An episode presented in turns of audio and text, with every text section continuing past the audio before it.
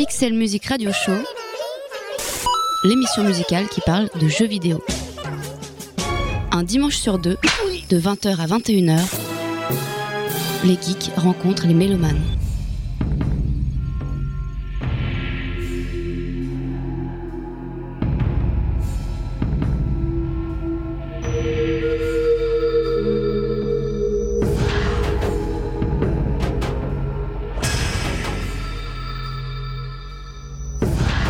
Amis geeks et mélomanes, bienvenue dans le Pixel Music Radio Show, l'émission musicale qui parle de jeux vidéo.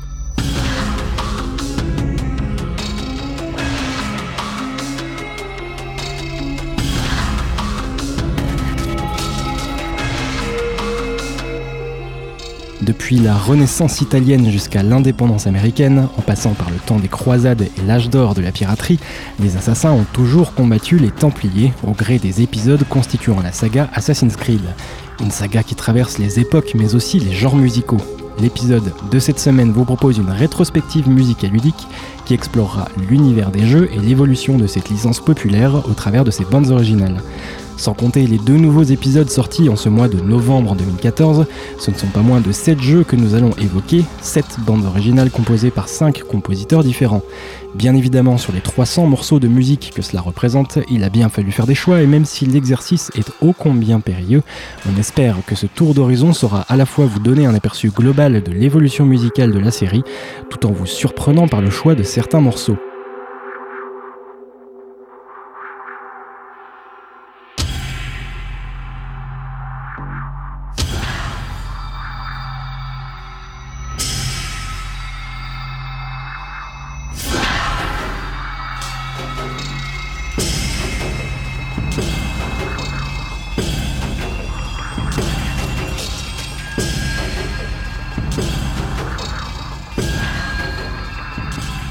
Assassin's Creed évoque le blockbuster épique aux accents musicaux zimoriens, et cet aspect épique et hollywoodien n'est pas renié dans cette émission, bien au contraire.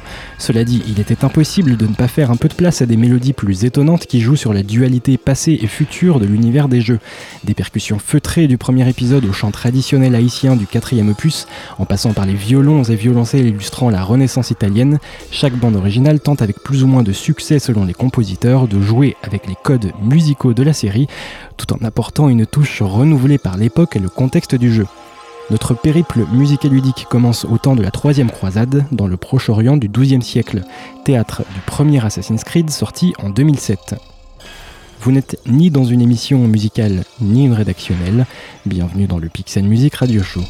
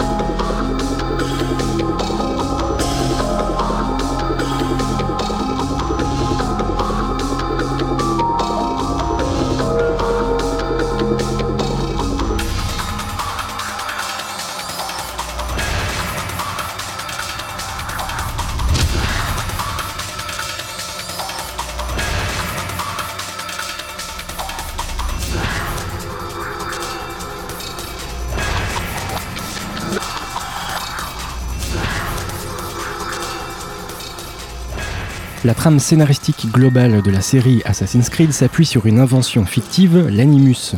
L'Animus est une machine qui permet de synthétiser la mémoire génétique, permettant ainsi à son utilisateur de revivre les souvenirs de ses ancêtres. C'est ainsi que Desmond Miles, un jeune barman américain, sera kidnappé par Abstergo, une société écran derrière laquelle se cache la secte des Templiers. Ces derniers sont à la recherche d'artefacts très anciens dotés de pouvoirs surnaturels, des pouvoirs qui permettent de contrôler les masses et d'influencer les esprits. Desmond Miles est utilisé afin de revivre les séquences clés de la vie d'Altaïr ibn Arad, l'un des premiers maîtres assassins qui vivait en Terre Sainte durant la troisième croisade. Altaïr serait entré en contact avec l'un des fameux artefacts que le credo des assassins tente de retrouver avant les Templiers. C'est dans le but de localiser la position actuelle de l'artefact que les Templiers veulent analyser les dernières tranches de vie d'Altaïr. Si l'intrigue réelle se situe en 2012 avec Desmond Miles, la majeure partie du jeu se déroule en compagnie de l'assassin Altaïr.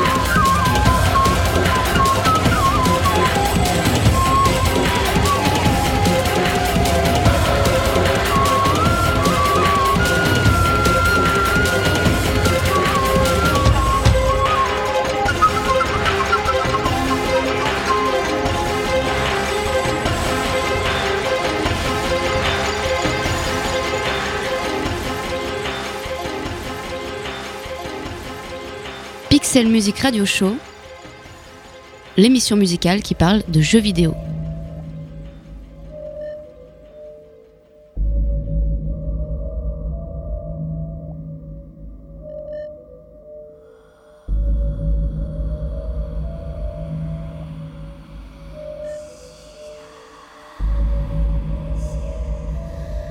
Point de vue musical, les bases de la série sont posées par le compositeur Jasper Kidd, que l'on connaissait jusqu'alors pour son travail sur des titres interplay comme Messiah ou MDK2, et bien sûr la série Hitman.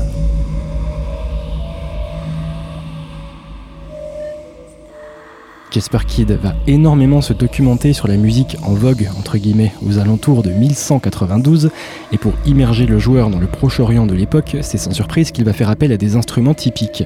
Ainsi, oud, ney, mizmar, bouzouk et mijviz vont donner une couleur orientale aux compositions. Si l'effort de recherche et d'intégration de ces instruments traditionnels à des sonorités et des distorsions électro plus modernes est à saluer, on ne peut pas dire que le mélange soit d'une grande originalité. Jasper Kidd tâtonne et ça se sent au travers de cette bande originale assez inégale tant d'un point de vue de sa couleur que de sa qualité. Néanmoins, les mélodies à retenir sont sans conteste celles qui sont les plus atmosphériques. Chants grégoriens, flûtes et cloches se mêlent à des percussions feutrées et se dégagent de ces compositions lancinantes une ambiance sombre et parfois presque dérangeante.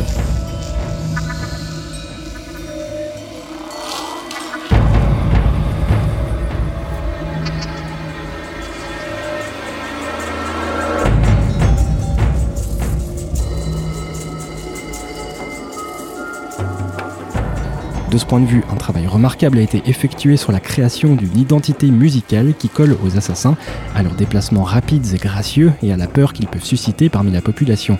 On sent bien la menace larvée qui plane au-dessus de Jérusalem et de Damas, la mort qui peut surgir du ciel à chaque instant lorsqu'un assassin pourchasse sa cible depuis les toits de la cité et fond sur elle dans un silence glacial.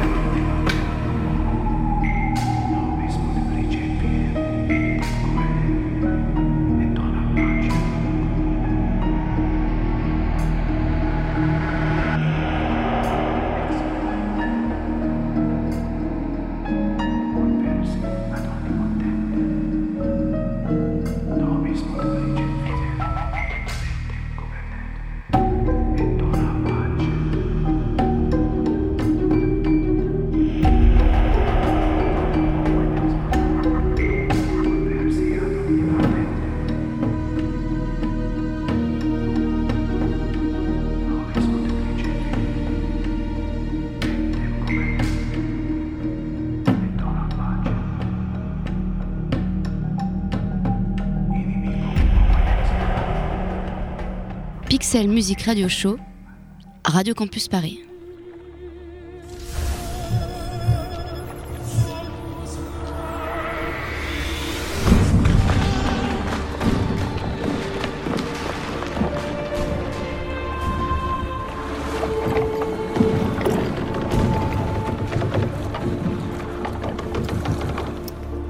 Deux ans plus tard, en 2009, Ubisoft propose Assassin's Creed 2, considéré par certains comme le meilleur épisode de la longue saga.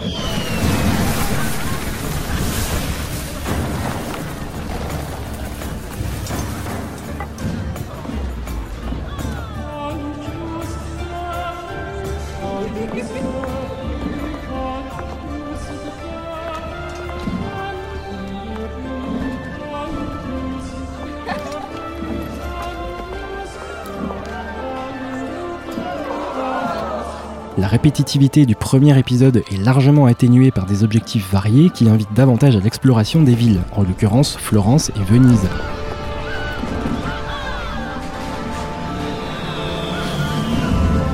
Cette fois, Desmond Miles devra visiter les souvenirs de son ancêtre Ezio Auditore, qui vécut en pleine Renaissance italienne.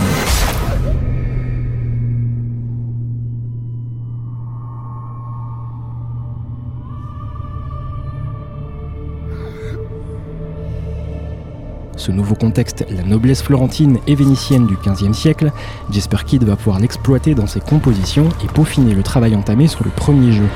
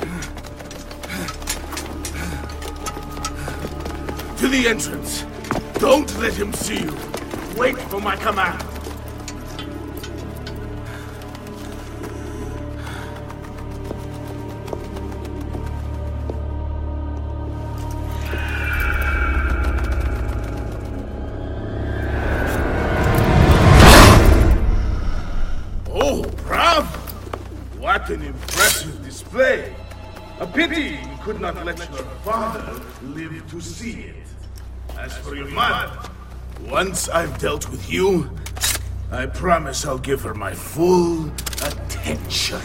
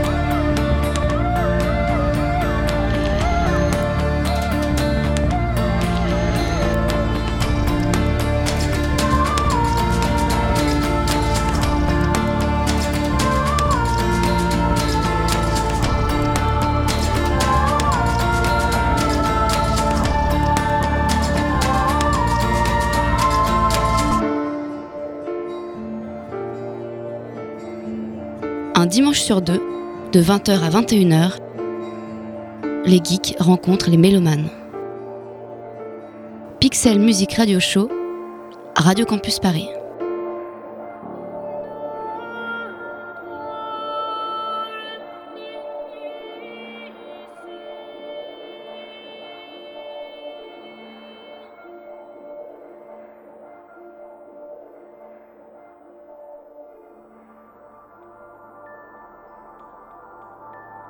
Les thèmes spectaculaires sont toujours de la partie, avec de grosses percussions et des riffs de guitare bien sentis, mais c'est surtout le raffinement des pistes atmosphériques qui frappe sur cette bande originale. Les ambiances obscures propres au Moyen Âge du premier jeu laissent la place à un mysticisme beaucoup plus lumineux, qui s'exprime par des violons et des violoncelles qui coulent délicatement sur un piano cristallin. Les chœurs, l'une des caractéristiques musicales de la saga, sont moins oppressants, et c'est la voix de la soprano qui sert de fil rouge à cette bande originale classieuse, romantique, mélancolique, parfois toujours inquiétante. Il s'agit quand même d'un jeu d'assassinat au sein d'un contexte politique fait de trahison et d'un complot mondial au cœur duquel les assassins et les templiers se livrent toujours à une lutte acharnée. Jasper Kidd livre également des instants musicaux plus joyeux, même si la mélancolie n'est jamais bien loin. L'un des moments les plus marquants du jeu survient lorsque Ezio survole la ville de Venise grâce à la machine volante inventée par Léonard de Vinci. Cet instant de grâce, de légèreté et de liberté est parfaitement traduit par le morceau Flight Over Venice, avec ses accents faussement acoustiques et ses couches successives de chœur.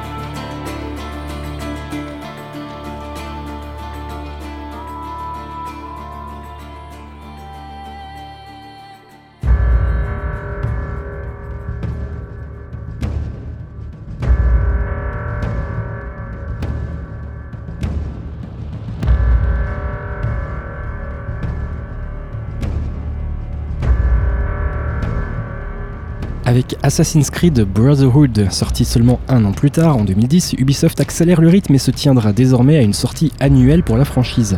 On aurait pu craindre un épisode un peu facile et mal fini, mais la bonne organisation des studios de l'éditeur permet à Brotherhood de poursuivre l'histoire de Ezio Auditore, devenu un maître assassin plus expérimenté mais aussi moins égocentrique et impétueux. Le personnage a gagné en maturité et c'est à Rome qu'il poursuit sa quête de vérité, une ville qui au crépuscule du XVe siècle est tenue d'une main de fer par la famille Borgia que l'on ne présente plus.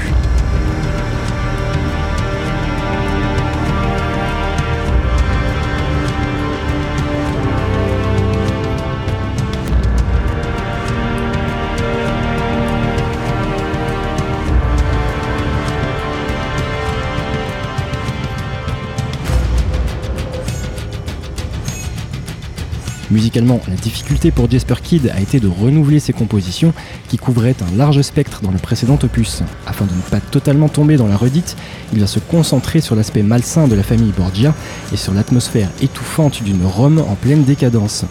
On a donc une bande originale plus sombre et malheureusement assez répétitive dans l'ensemble. On en ressort avec une légère overdose de mélodies lourdes et oppressantes. Les atmosphères feutrées qui faisaient la grande force d'Assassin's Creed 2 sont ici trop amplifiées par des effets de mixage assez lourdingues. On sent l'envie de donner plus d'impact immédiat au thème, notamment via des percussions et des distorsions électro-rock très appuyées, mais on perd l'aspect classieux et raffiné qui faisait le charme des cités vénitiennes et florentines. Il en ressort tout de même quelques thèmes puissants et malsains qui valent le détour.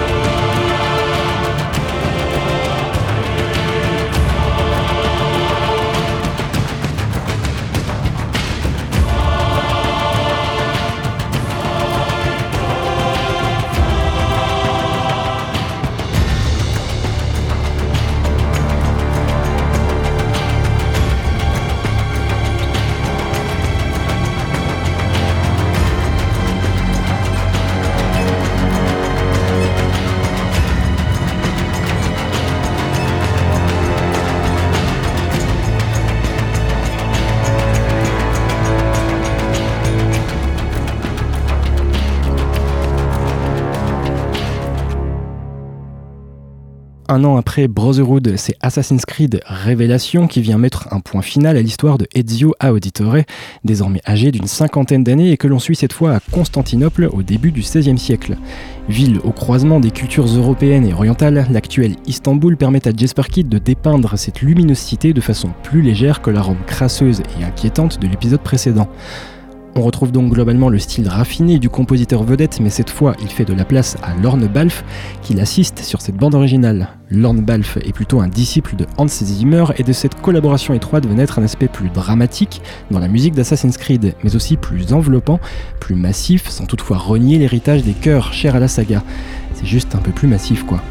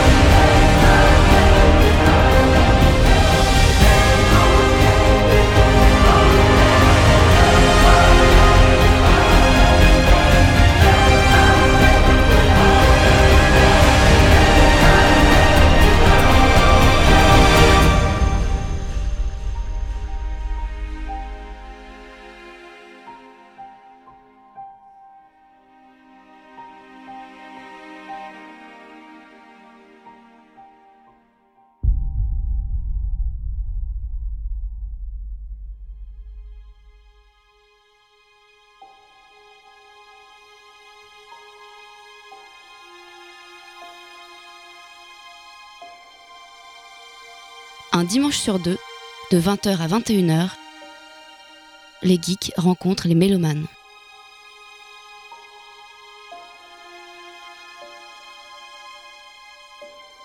Pixel Music Radio Show, l'émission musicale qui parle de jeux vidéo.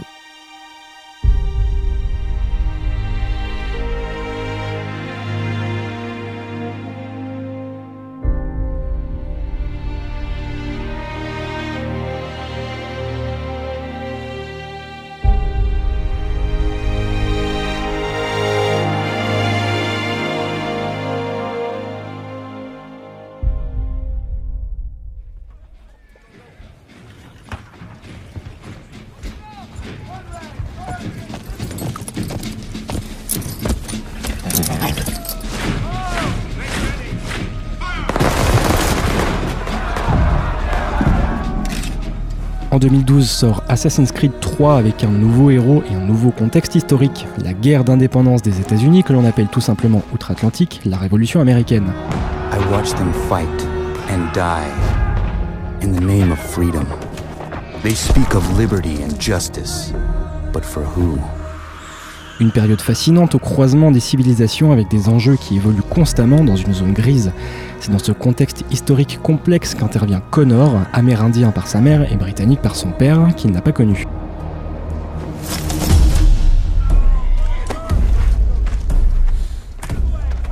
Connor grandit parmi les siens au sein d'une tribu Mohawk prise en étau entre l'expansionnisme des colons occidentaux et une couronne britannique qui réprime brutalement toute velléité d'indépendance de ces derniers.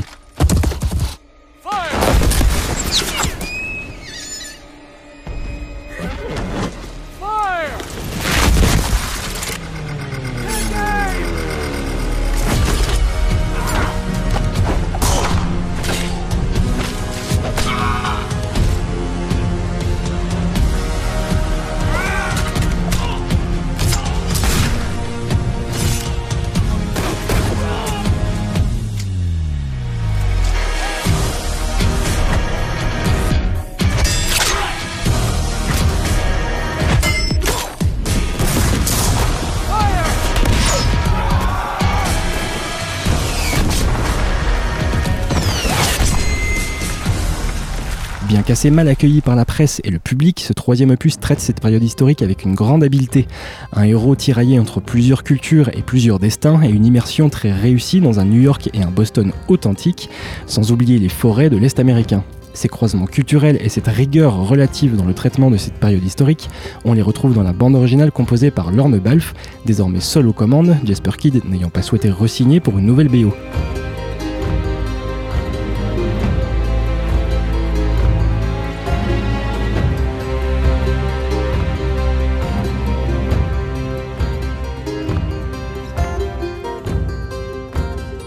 On sent très rapidement que la pâte électro-raffinée mais parfois un peu pesante de Kid finit par s'estomper pour laisser la place à des compositions plus épiques mais aussi plus mélodramatiques. Lorne Balfe a souhaité utiliser des violons celtiques et des chants amérindiens avec lesquels il ponctue beaucoup de ses mélodies, mais à côté de ces sonorités rustiques et chaleureuses et de l'aspect presque intime que ces chants suggèrent, ceux-ci sont parfois carrément utilisés en tant que percussion, ce qui permet au compositeur de créer des transitions presque brutales entre la quiétude d'un instant, la mélancolie pour basculer ensuite dans quelque chose de plus massif, plus percussif.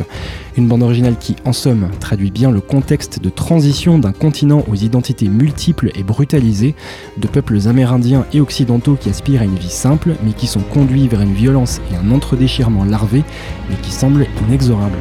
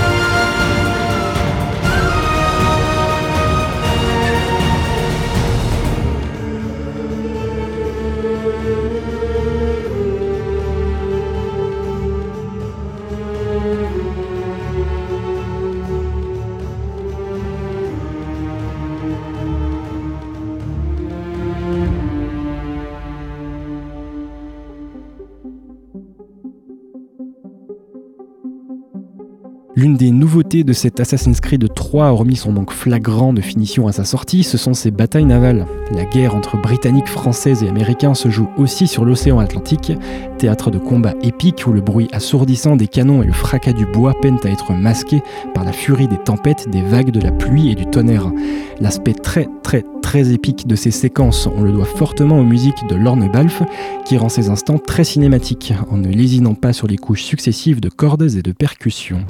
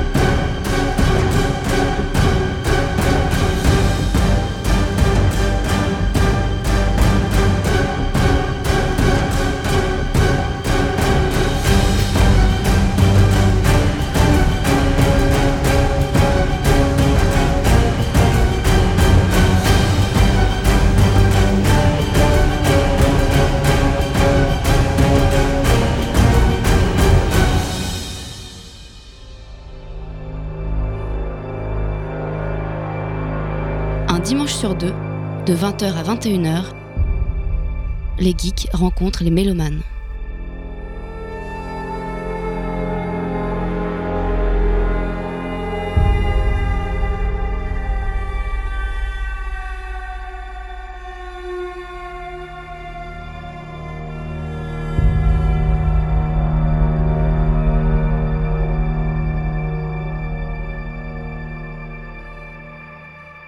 Music Radio Show, Radio Campus Paris.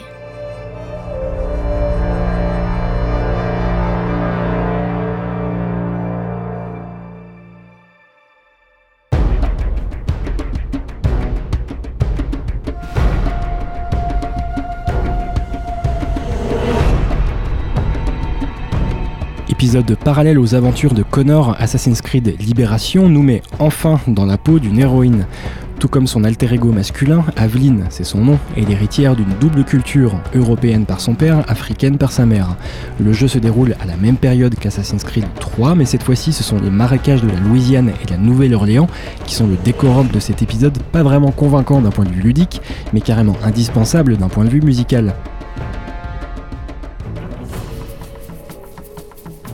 La compositrice Winifred Phillips s'inspire de son personnage métissé pour créer une bande originale très homogène à partir de compositions qui hybrident sans complexe et avec talent des influences différentes.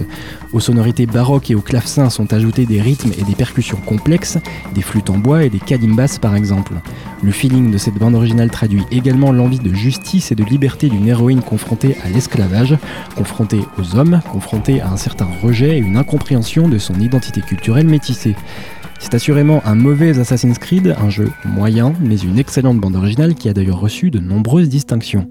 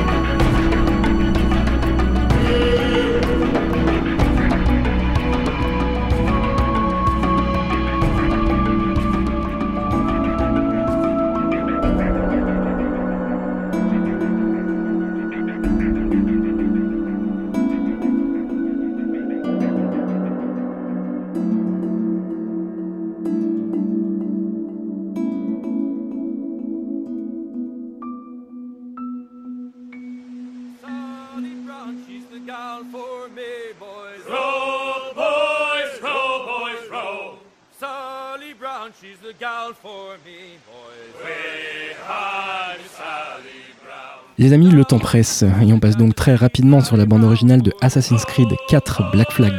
Un bon épisode de la franchise centré autour d'un monde ouvert construit autour des océans et que l'on parcourt majoritairement en bateau. Bien que catastrophique dans son gameplay infiltration, peu inventif dans ses missions d'assassinat et lamentable au niveau du scénario, ce quatrième opus est sauvé par la beauté de ses environnements et par le plaisir de voguer sur les mers des Caraïbes, avec en toile de fond contextuelle l'âge d'or de la piraterie au début du XVIIIe siècle. Côté musique, c'est un nouveau venu qui part à l'abordage de la saga, en l'occurrence Brian Tyler, compositeur très hollywoodien, qui côté jeux vidéo avait déjà composé la BO de Far Cry 3. Malgré des efforts et une volonté certaine d'appliquer des rappels musicaux de l'époque et des couleurs locales entre guillemets qui évoquent la piraterie dans l'imaginaire collectif, force est de reconnaître que Brian Tyler met un coup d'épée dans l'eau tellement on a du mal à ressentir l'époque et les personnages. Au global, les compositions manquent de finesse, arrivent avec de gros sabots même si certains morceaux valent le détour, comme The Islands of the West Indies ou The Spanish Empire qui sont progressives, atmosphériques, qui font qu'on sent la chaleur écrasante des rues de Cuba et de Nassau. Certaines jolies compositions, parfois presque post-rock, qui viennent donner un aspect contemplatif à la navigation en mer, mais ces instants d'épiphanie sont bien trop rares, la BO d'Assassin's Creed 4 se contentant de faire le job, comme on dit.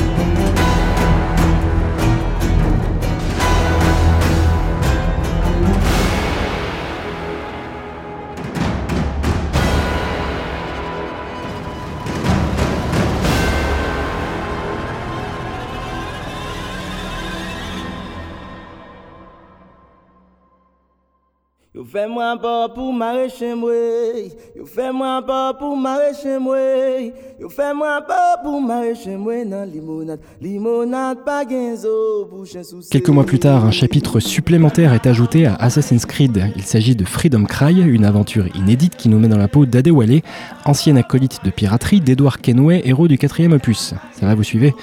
Quittant son capitaine, c'est 15 ans plus tard que l'on retrouve Adewale à Saint-Domingue, un personnage complexe, attachant, né esclave et qui s'est affranchi au travers de la piraterie puis de la confrérie des assassins. Symbole personnifié du credo des assassins, Adewale est celui qui, né enchaîné, va s'émanciper en trouvant sa propre voie, en définissant sa liberté et en tentant de la donner aux autres, rester esclave. Esclave de colons tortionnaires bien sûr, mais aussi esclave d'un système de valeurs trop défini et d'une vision manichéenne du monde. C'est un très bon DLC que ce Freedom Cry, mais c'était rien comparé à l'excellence de sa bande originale. Composée par Olivier de Rivière, elle a l'outrecuidance de proposer des mélodies non seulement franchement épiques, romantiques et mélancoliques, mais aussi de proposer des chants haïtiens, ce qui ne s'était jamais entendu dans un jeu vidéo.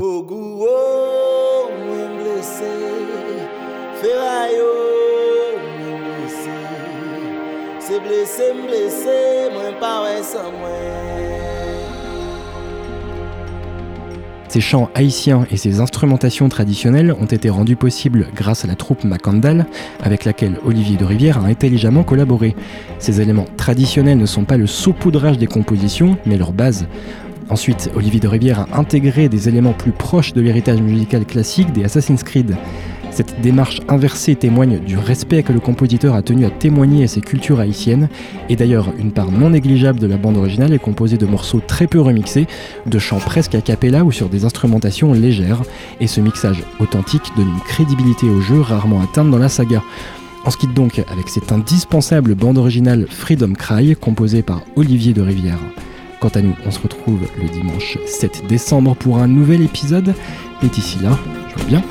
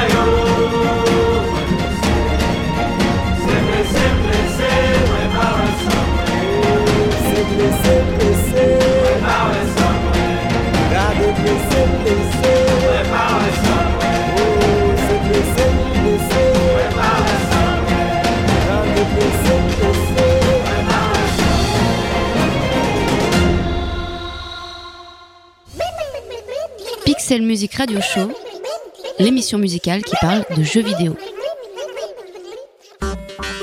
Avec le soutien de Bandic, agrégateur de passion.